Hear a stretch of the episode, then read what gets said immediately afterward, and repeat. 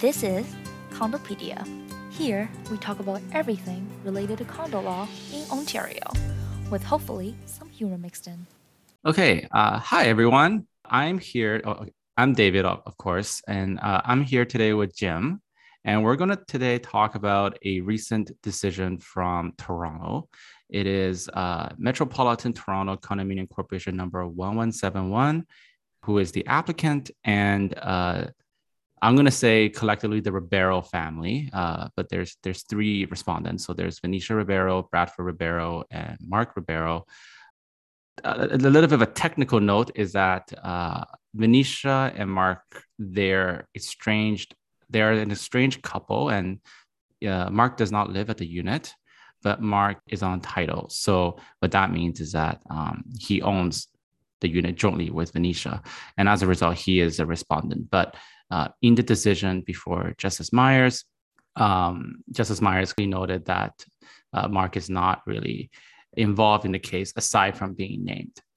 Um, so before we, Jim and I talk a little bit about the case and what we think and kind of the interplay that uh, Justice Myers dealt with, I'm going to first briefly go over the facts. Um, there isn't much uh, because, as some of our listeners may may have already read our blog, Justice Myers concluded that this application should be stayed pending uh, an exercise of mediation or arbitration. So uh, the judge didn't actually make any substantive findings of fact. Anyways, so in, in this matter, Venetia lives in the unit with her elderly mother and her adult son, uh, who is Mark.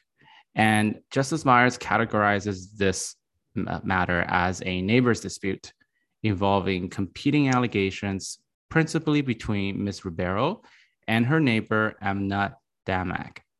There are allegations both ways of name calling, banging on a common wall, and other forms of harassment. Now, the Ribeiros allege that they've been the target of harassment and racist taunts and slurs from Ms. Damak and the occupants of two other units. There was also an incident where Ms. Ribeiro was punched in the face by another owner's boyfriend. And in that incident, the police was involved. Now, I said before that uh, Justice Myers did not actually make any formal findings of fact, uh, but he did, he did he did briefly mention a few tidbits of facts that I think I should mention. So he firstly mentions that the cause of the dispute is unclear. Ms. Ribeiro claims that Ms. Damak got angry with her when uh, the board of directors, of which she was a member, denied Ms. Damak compensation in, in relation to a flood damage in her unit. Ms. Damak apparently says that Ms. Ribeiro became angry with her when a ladder fell and made noise, to which Ms. Ribeiro objected. The condominium corporation's president tried to mediate the conflict, but wasn't successful. Uh, the president also mentioned some other occurrences of incidents, such as swear words being exchanged between the two neighbors and someone leaving dog excrement on the Ribeiro's driveway.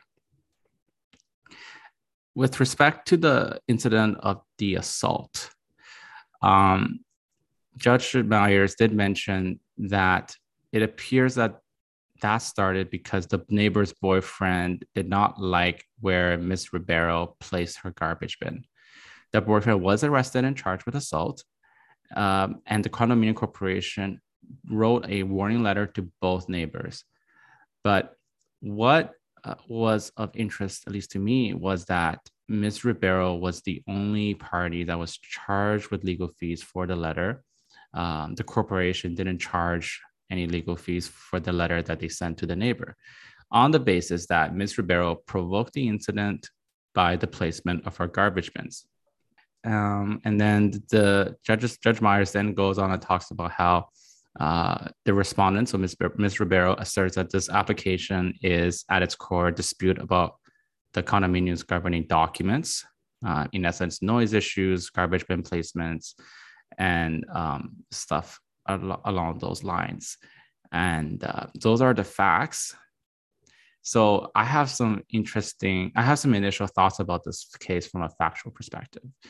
Um, we don't have, obviously, we don't have the application materials before us. So there isn't a lot to kind of munch on in terms of whether or not what those like allegations of breaches of the condo corporation's governing documents are. I understand that Judge Myers couldn't make a lot of findings of fact, but from the looks of what the issues are, um, there's definitely some behavioral issues that, in my view, would come within Section 117 of the Act. Another thing is, I do agree with Judge Myers' comments about how this sort of dispute really shouldn't be going into court unless it's absolutely necessary. Um, it's we don't have we don't have the full evidence, but it can tell that um, there's a lot of acrimony and just unreasonableness possibly on both sides on, on this issue. But I think the first question, Jim, that I have is Section 132 of the Condo Act right now says that if there is a dispute between the parties with respect to the corporation's governing documents, before anyone is able to commence a compliance application, um, they must first undergo a, um, uh, a, mechanism to have this dispute uh, resolved via mediation and arbitration. Is this provision uh, was this provision around in the previous version of the Condo Act? No, quick answer to that, David, is uh, this uh, provision was new when the Condominium Act 1998 came into force uh, in uh, May of 2001. So that new this was a new provision that came into effect at that time. And in the previous act, when you're dealing with these types of like disputes or or breaches, I guess that the default step was to basically go to court and with an application. Precisely correct. Yeah, what, that's what you that was your remedy was to go to court. Um, and now, of course, you could make lots of efforts to try to resolve these sorts of disputes before ending up in court. Uh, you know, letter writing, meeting with the parties, um, and uh, mediation if they would be willing. You know, if they're if they were willing. Uh, but it, uh, Section 132 uh, of the current Condominium Act, when it came into force, introduced mandatory mediation and arbitration for certain types of disputes. As you say, uh, David, disputes with respect to disagreements involving an owner, uh, disagreements in relation to the condominium's declaration, bylaws, or rules. And so, um, mean, uh, the, the, the, trick, I think, for condominiums is to figure out, uh, you know, now when do you have to go to the condominium authority tribunal? Or when can you resolve the dispute by way of court application? Or when can you resolve the dispute by way of mediation and arbitration? Um, mandatory mediation and arbitration which one of those procedures applies? And so this is a part, a part of the analysis that a condominium corporation really has to undertake uh, depending on the nature of the dispute that they're that they're dealing with. Um, the other thing that I find sort of um, notable about this decision is uh, that the court. I mean, the court clearly is saying that this is the type of dispute that the court thinks needed to go by way of mediation and arbitration not by way of court application as the as the condominium corporation chose to do in this case. Uh, but uh, you know the court says a few more things, a, a couple of other things. The, the court basically uh, is saying that these are the sorts of disputes, these feuds between owners, that really the condominium corporation should be trying to resolve um, uh, in other ways rather than court proceedings uh, and maybe even trying to resolve them um, you know through the dialogue or uh, meetings or that sort of thing before you even get to the point of mediation and arbitration i think this court was just feeling like this is the kind of dispute that the, that, mm-hmm. that the court didn't feel should have ended up in a court application and i think the main reason like a big reason why i think the courts provided such um, commentary is that you know with these types of disputes it's often a lot of he said she said and it's from an evidentiary basis it's there's going to be challenges to try and uh, meet the evidentiary threshold, right? Because oftentimes you're not, no one else is around to witness the events. Um, oftentimes it's it's not like it's it's like a written communications. Oftentimes it's verbal. Um, there's no guarantee that um, incidents are captured on camera. And in my in my experience, when dealing with these types of disputes, some neighbors decide, okay, well, if no one has any cameras, I'm going to install a camera and point it right at my neighbor's unit. And uh, oftentimes that doesn't actually um, lower the temperature; it actually increases it even more.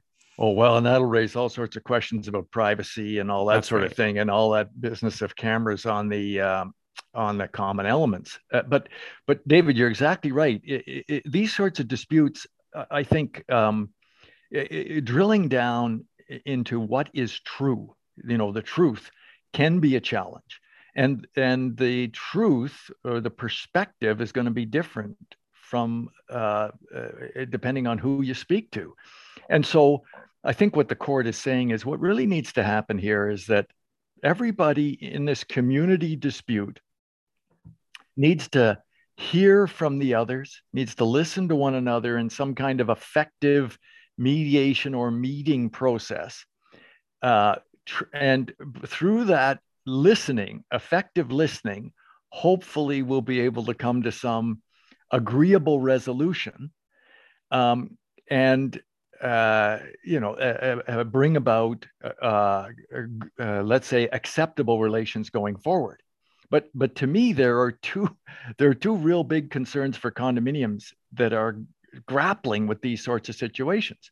One is what if you end up concluding that you that you can't reasonably deal with one of well one of the combatants sometimes condominiums have to deal with persons who are just not reasonable and so, with those individuals, I, I think the mediation, the meeting, the uh, you know alternative dispute resolution process becomes much more challenging. So that's one thing that, and, and condominiums are grappling with that day in and day out, trying to figure out how can we possibly bring about a solution here. So that's number one. And number two is the costs because these sorts of disputes and mediation efforts and uh, discussions, particularly if lawyers are involved to assist in the process, they can that can become very expensive. And uh, uh, I, I, I do agree that if it's possible to solve it in the early stages, it's less expensive. But there is this constant concern about who should pay. If if one of the combatants is really responsible should they be covering the costs? And i think what the court is maybe saying here to some extent is look in an appropriate case uh, maybe the condominium corporation should be looking to recover costs uh, that's fine but for some of these disputes maybe the condominium corporation should just treat it as a cost of doing business and absorb the costs to try to work with the owner, the owners involved, and try to bring about a resolution because that'll be less expensive in the long run for everyone, including the condominium corporation. So, this business of costs I, is a, an element I in think, it, David. Yeah, and and I think like when we deal with these types of disputes at our firm, I think the main one of the biggest items of the board's concern is costs, right? I think I think the first issue is oftentimes when we have these disputes, um, clients want to have resolution really quickly, and unfortunately, that's not usually the case, especially if we're dealing with uh, behavioral issues and and conflict of that nature. And with respect to cost, I I can see it. I can really see it from from almost all the angles. I, I agree that corporations have to accept that legal costs are, are a part of normal corporation operations. It, it just is. I also recognize, though, that um, condo owners don't like paying more fees than they have to. Well, you're and, talking about all the innocent owners. Right? Yes, all the, the innocent, innocent owners. owners. who don't cause the dispute, who don't create the problem. Right. Yeah. Uh, uh, that's the idea is they're not supposed to have to pay for a problem created by one owner. The, the trick is to figure out, though, who is really being unreasonable here? Mm-hmm. Who is causing the problem? So I think what the important thing to do is you start off the process with letter writing, uh, maybe by the manager, maybe by the board, maybe even by legal counsel, to try to see, you know, whether or not this thing can be resolved uh, fairly simply, maybe without any request for costs at that stage, depending on the circumstances. Uh, this is something I think to be carefully considered because sometimes the demand for costs makes it blow up into more costs. But so you you try those early letters. You say, look, we're open to discussion. Can we work these things out with you? Uh, will you meet with us, etc. And then when you find out through that process that you really are dealing with someone who's unreasonable and sometimes even dangerous, then I think you decide, okay, let's figure out the proper procedure we need to go through in order to deal with this individual. And now I think it's proper to claim the costs, maybe even including the costs for the early letters at that stage. And so I, I kind of like that strategy. One of the things, David, in this case that worried me was this. The court here seemed to be saying that condominium corporations deliberately go to court because that is their way to recover costs. And I've never seen that. I've never seen that in uh, uh that economy condominium corporation has done that. Now, clearly, the, court felt that's what was happening in this case, the Ribeiro case, but I, I have not seen that.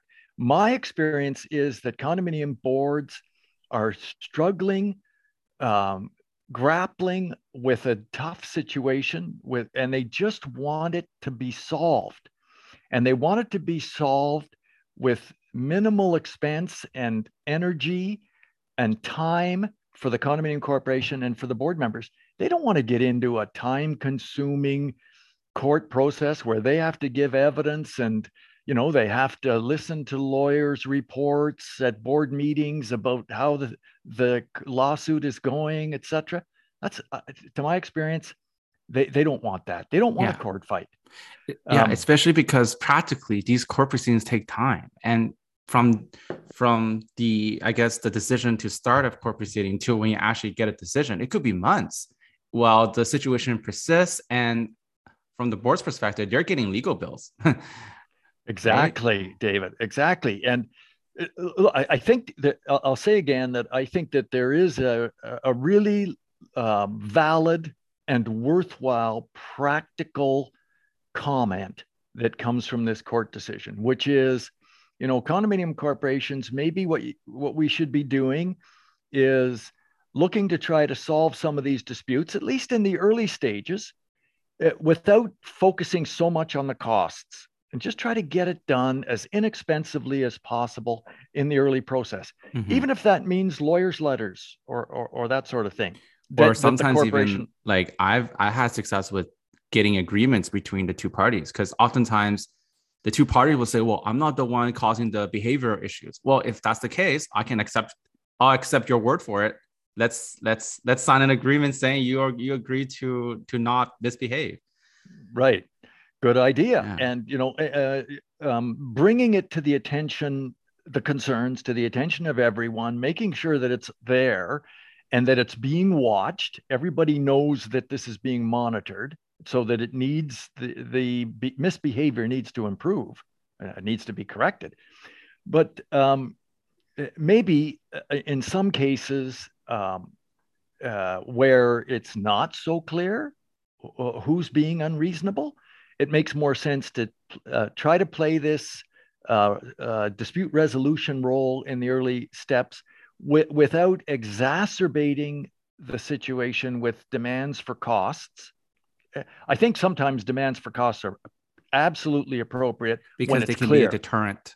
Oh yeah, and yeah. because it can be a deterrent when it's when you're dealing with a situation that's clear. Uh, when it's a uh, a he he said, she said sort of dispute like this one, uh, nasty comments back and forth between neighbors. I think what the court is saying here, look, what what we need is uh, to get everyone together in a uh, calm um, uh, atmosphere without demands for costs, and let's get the thing resolved uh, mm-hmm. without escalating everything through some other process. And, and I think it's true that the uh, medi- mandatory mediation under Section 132 is an impetus for that. You know, it's it's a forced um, meeting to try to work the thing out. Um, uh, when you've got an unreasonable party, it's not going to work. That's it just right. is not going to work, and it's it's that's the weakness in mediation and arbitration, in my view. Um, but uh, you know, in, in particular in the mediation process. Yeah, and and it could it delays things. It, it, it causes costs to be incurred that well, on the face of it, you might not get back because there's technically no provision for that, even though you can claim it later on, right? So, right, yeah, yeah. One other point I I wanted to make about the um, decision with respect to the commentary on cost is, I I disagree with the characterization that in a compliance application the corporation gets a free ride, right? I think like costs, like notwithstanding the the the framework under the Condo Act and oftentimes also under the declaration of the corporation that costs are recoverable in full, the court still retains discretion on this issue. Right? Absolutely. The court, the court can still um, I don't I don't want to get into this for this episode, but there's like a set of factors that under the rules of procedure the courts can look at when they determine costs. And there's another aspect is that the court can determine whether the costs are reasonable. Right. And condominium corporations are very well aware of this. Condominium corporations have seen uh, lots of decisions over the years where the condominium corporation does not recover full costs, even when the corporation is successful. And so condominium corporations know that uh, if we ta- if we take this matter to court, um, we may not recover all of our costs. So, so there's there's no condominium corporation that's, in my experience, saying, let's go to court because we know we're going to recover 100% of the cost. So that's the thing to do. I think condominium corporations end up going to court because they think, look, this is something that needs to be solved by a judge making a decision uh, under Section 134 of the Condominium Act because it's it's really a, a situation where somebody could get hurt mm-hmm. or there could be damage of some sort. So it's a it's a dispute under the act, and we need a court to look at this, even though we may not recover all of our costs. And so I again, I just think it's condominium corporations struggling to try to figure out what's the best procedure. What do we need to do in order to bring some sort of calm in our community? You know, calm things down and get things sorted out. Um, that's what I think. So I agree with you, David. I was I was bothered by uh, that aspect of the decision. I think this uh, Justice Myers was uh, frustrated by being faced with this particular dispute yeah. that he didn't think he he that should have arrived in his court, you know, after cross examinations and all the rest. Um, and that's why I think he ended up maybe going a little bit further. Mm-hmm and expressing these concerns. Anyway. Anyways, yeah. So agreed. I think you know, we were talking about before, but the, the the notion in in our circles about bad facts can sometimes lead to bad law. Right. so it's yeah. really true. If you if you have a bad fact situation, it, it can cause the judge to make a, a, a what, what, what I will say is maybe an uh, overextended judicial decision on the law uh, only because the facts are so bad. So, yeah, bad facts can sometimes make bad law. Exactly right, David. And I think that uh, anybody involved in the law, judges too, would admit that that does happen sometimes. So, okay. So I think that was a good discussion on this um, on this case, and um, we've done a lot of these types of applications before. And since I have Jim with his 30 plus years of experience, I'm wondering if Jim could share with us I guess one of the if she had a most memorable uh, file on this in this category in his career. Well, I do have a, a number of uh, sort of memorable files, uh, David. Uh, but let me uh, say that uh, some of the more memorable ones have been disputes uh, that not only involve owners but involve board members disputes involving board members and so those can be particularly interesting and challenging to resolve um, because it creates questions about conflict of interest and whether or not the feuding board members need to be excluded from discussions on the board, which of course they would have to be in relation to the dispute.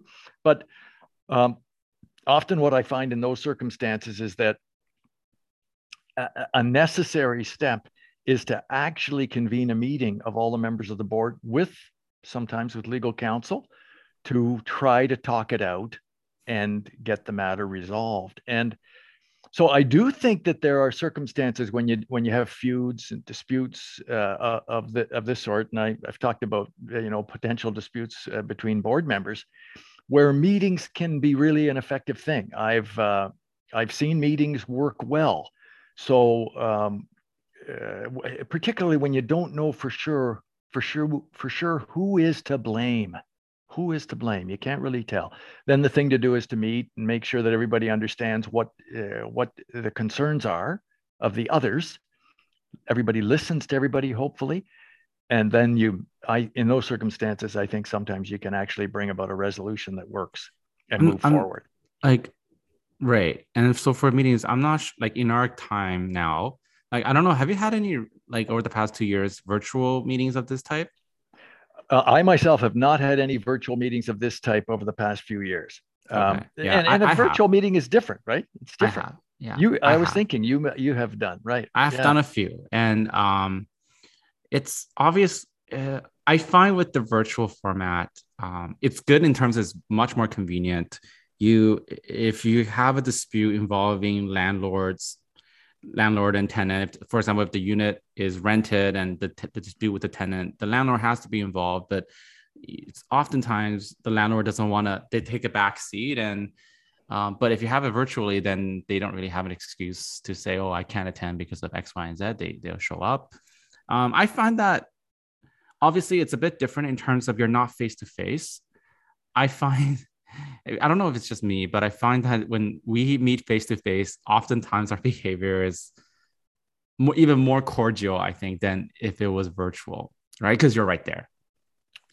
Right. Um, I can, I get that. Yeah. Yeah. But having said that, I've definitely seen um, in my meetings that I had that it's an it's a great opportunity to meet the other side and get a sense and I get a sense of where they're coming from. Because sometimes when you read the correspondence the emails it comes off as very uh, belligerent or very like standoffish. But when you actually talk to them you, you kind of get a sense of get understand what the other side is going coming from. And you realize oh it's actually not as standoffish as i thought. And oh maybe there's actually an opportunity to see if there's some sort of um, arrangement in place. Now it's not in my experience over the past couple years it's not every meeting like is like that but when we do get a situation where it that does happen um, the result is often very good uh, for everybody involved so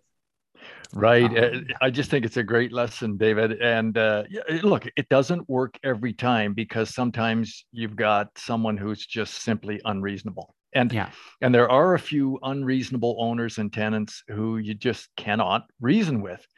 But what I find is uh, the magic of some property managers is that they are able to, as long as they're dealing with people who are at all reasonable, they're able to work these things out. They know how to talk to people. They've been talking to people all their careers. And uh, so the magic of some property managers is that they they don't have many problems because they uh, do work them out. Now, I'm not saying that a property manager who has a problem that it's the property manager's fault. That's not my message because, as I say, some of these uh, situations are just you can't deal with someone who's unreasonable. But I just do notice that uh, some property managers have a real magic in their way to deal with, let's say, upset owners and to calm the situation and somehow to get past it and move on. Mm-hmm. And uh, I think, David, you're describing something you may have some of that magic yourself. So that's. Uh... I'm not sure. I think I've just been lucky with, uh, well, not every, you, you, I think you'll know that not every meeting was success successful right. in my tenure. So, but in the ones that we did, it's often because the owners, if they're reasonable, we often get a resolution. Right. If there's any room uh, any sliver of reasonableness sort of you should you may be able to work it out. And i think in those cases you have to give serious thought to whether or not it makes sense to compromise as a condominium corporation in terms of costs. Because costs the demand for costs many times i think it's appropriate but the demand for costs sometimes is an impediment to getting the thing solved and stopping the flow of cost of costs mm-hmm. right if you're demanding costs you may end up just incurring more mm-hmm. uh, anyway so these are really really effect, uh, worthwhile things to discuss fairly early in the process uh, if it looks like the, the particularly if it looks like the dispute has a potential to balloon mm-hmm. into something big like mm-hmm. this one did in the Ribeiro case yes yeah and I, I think I'll, i know we're probably getting to the end of the episode. I think one final message I have is because um, I know sometimes there's a sentiment from boards that why are we dealing with these types of issues, right? Like this is a neighbor on like neighbor versus neighbor issue. Like why are we involved? And I well, think they're yeah they're very frustrating, aren't they? Yeah. Yeah, they're frustrating and they feel like it's it's it's such a elementary dispute. But I think the the well from the legal perspective, um, the corporation does have a duty to ensure that um, everything is a-okay on the common elements and in the units and that includes behavior right? And if the neighbors right. are in dispute and they live close to by each other that's not that's not going to be good right? It, especially if something comes up and it affects someone else. And the other point i think is and it kind of reflects on the general idea of a condominium living is that it's it's basically a facet sub facet of society. And I think as we've seen over the past year, people have disputes. So um, whenever there's a dispute in the community, um, I guess you could say it's unfortunate, or but, but the board and the corporation as a whole has a has a responsibility to to try and resolve it. Well, exactly right. They've got the statutory duty, uh, Section 17 of the Condominium Act, uh, the statutory duty to take uh, reasonable steps to enforce uh, the uh, the act, declaration, bylaws, and rules. And so, if there's any some any question about whether or not the dispute involves a violation, then the, it's it's unavoidable. The corp, as you say, David, the corporation really has to get involved, and that's actually a wonderful role that condominium corporations can play, even though it's tiring, it's difficult, it's frustrating. Uh, what better organization to uh, help when there is a friction or a tension between members of the community. I mean, there's there's no better place to turn until you know that it can't be solved, and then you have to resort to these remedies, you know, which is the condominium authority tribunal or mediation and then arbitration if necessary, or court. And, and uh, those are, I, I think, what the court part of the message here is that those are uh, last resorts, right? They want yeah. the condominium corporation to be playing the dispute resolution role independent, uh, independently if possible. Not always possible, but sometimes maybe it is. Perfect. Well, thanks, Jim, for taking the time to talk with me about this case. My um, pleasure, David. I enjoyed I'm sure it. we'll be back again soon. Thank you for listening to this episode. You can subscribe to us on your favorite podcast app. Condopedia is brought to you by Davidson Houle Allen, a boutique condominium law firm servicing Eastern Ontario. You can find more about our firm on Facebook, Twitter, and LinkedIn, or on our website at davidsoncondolaw.ca. This podcast is for information purposes only and is not intended to provide legal opinion or advice, which cannot be given without knowing the facts of a specific situation. Use of this podcast does not establish a solicitor and client relationship. The intro and outro music is provided by Purple Planet. You can find them at purple-planet.com.